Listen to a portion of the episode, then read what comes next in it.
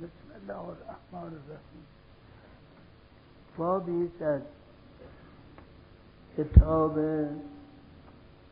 مصباح الشریعه و مفتاح الحقیقه. فرمایشات حضرت جعفر صادق علیه السلام. باب فی حقیقت العبودیه. قال الصادق علیه السلام العبودیت جوهرتون کنها الربوبیه فما فقد من العبودیه وجد فی الربوبیه و ما خفی عن الربوبیه اصیب فی العبودیه قال الله تعالی سنريهم آیاتنا فی الآفاق و فی انفسهم. حتى يتبين لهم أنه الحق. أولم يكف بربك أنه على كل شيء شهيد. أي أي موجود أي موجودا في خيبتك وفي حسبتك وتفسير العبودية بذل الكل وسبب ذلك من آن نفس اما تقوا و حملها علی ما تکره و مفتاح ذالک ترک الراحت و حب العزله و طریقه الافتقار الى الله تعالی. قال النبي صلى الله عليه وآله الله كأنك تراه فإن لم تكن تراه فإنه يراك وحروف العبد ثلاثة عين وباء ودال فالعين علمه بالله والباء بؤنه عمن سواه. و دار دنوه من الله تعالی بلا کیف ولا حجاب.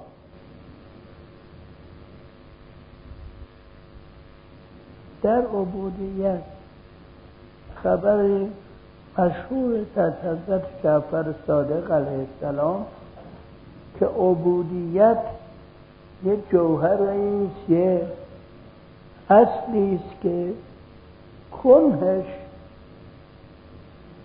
یعنی اصل و اساسش ربوبیت. در خود همین که معنی این عبارت چیه؟ خیلی حرف زدن خیلی گفتن. یک معنایی که میشه کرد این است که خود عبودیت که بندگی خداوند باشه تا خداوند توفیق ندهد این عبودیت حاصل نمیشه. خداوند هم اگر توفیق این عبودیت رو به ما بده برای تربیت ماست. پس کن این عبودیت از ربوبیت الهی یا این که از ربوبیت خود ما که خودمون باید خودمون رو تربیت کنیم در راه سلوک این یه معانی مختلفی برای این. جمله میگن همش البته شبیه به همه.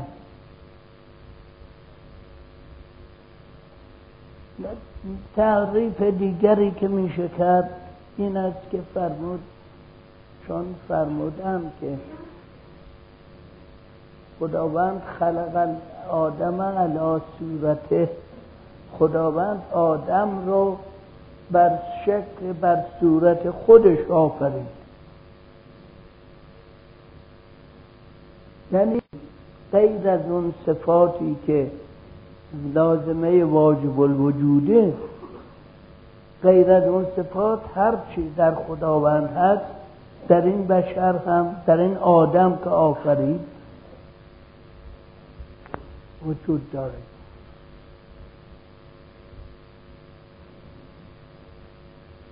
ولی صفت ربوبیت رو که خداوند ما میگیم الحمدلله رب العالمین همه عالم ها رب همه عالم ها این صفت رو بشر نمی‌تواند داشته باشه به عنوان ربوبیت. جلوه این یعنی آینه ای که در آدم آفرید که این آینه منعکس کند صفات خداوند رو این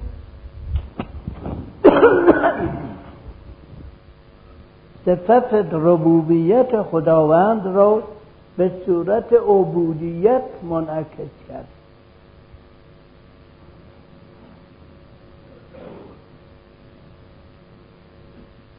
معنای دیگری که میشه گفت این است که این دوتا دو سر یک خطی هم در واقع. تا این سر نه این سر لازمش داشتن اون سره. و بالعکس. عبودیت لازمه یعنی در به درگاه به درگاه ربوبیته. و ربوبیت عبودیت رو توفیق میده بر اینکه بندگیش رو بکنه.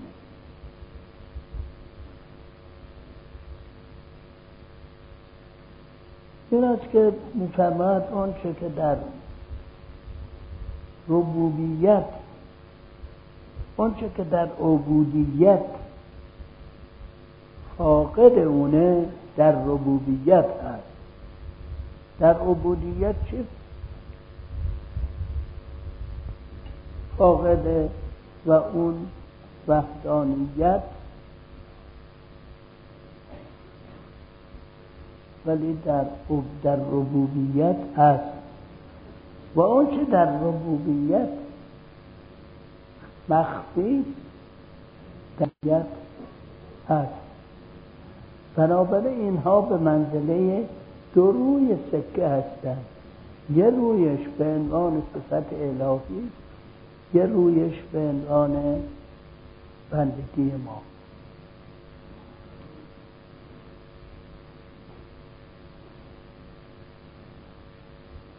آیه قرآن در میفرماید که به زودی نشون خواهیم داد آیات خودمون رو در آفاق و در انفس.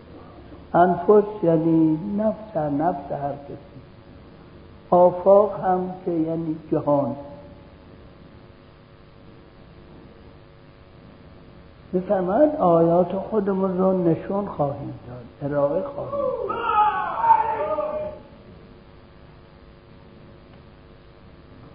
عبودیت از همین آیات الهی از ربوبیت رو وقتی منعکس بشه در مربا به اصلاح در اونی که مورد رب ربوبیت خدا هست تبدیل میشه به عبودیت به عبودیت. این در واقع همون پرتو ربوبیت است که خورده به این به صورت عبودیت منعکس شده. بعد بفرماد اما تفسیر عبودیت از لحاظ ما که به وظیفه خودمون چلو رفتار کنیم میفرماد عبارت است از این که هر چه داریم در راه خداوند بذل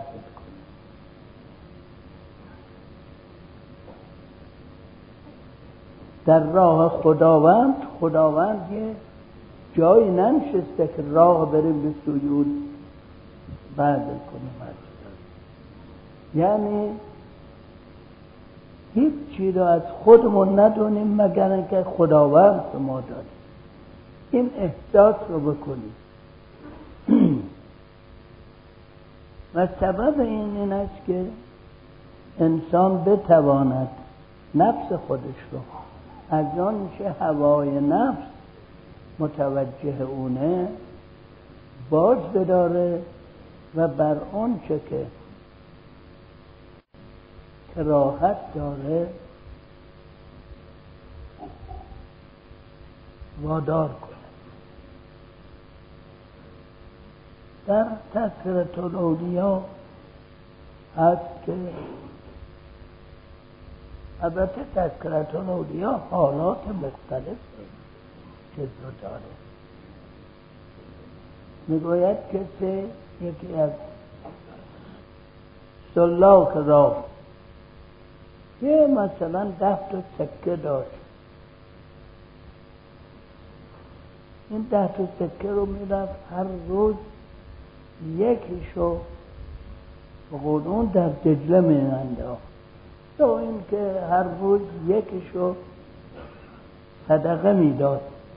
گفتم خب همه شو یک مرتبه صدقه بده. گفت نه. هر بار که میدم نفسم رو می‌کشم و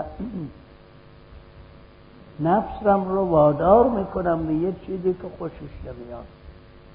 می‌خوام که هر روز این کار رو بکنم نه اینکه یک باره بکنم. سبب کلید این حالت که به دست ما بیاد بتونه بیاد این است که از راحت و آسایش آسایشی که ما را از خدا دور می‌کنه ترک کنیم. احساس فرق در برابر خدا بکنیم.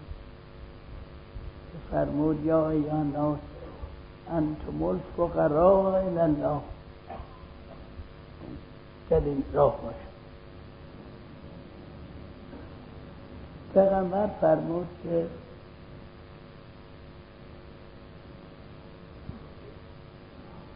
مراتب عبودیت و عبادتی که فرق عبادت و عبودیت چیه در لغت؟ عبودیت این حالتی است که همیشه انسان داره.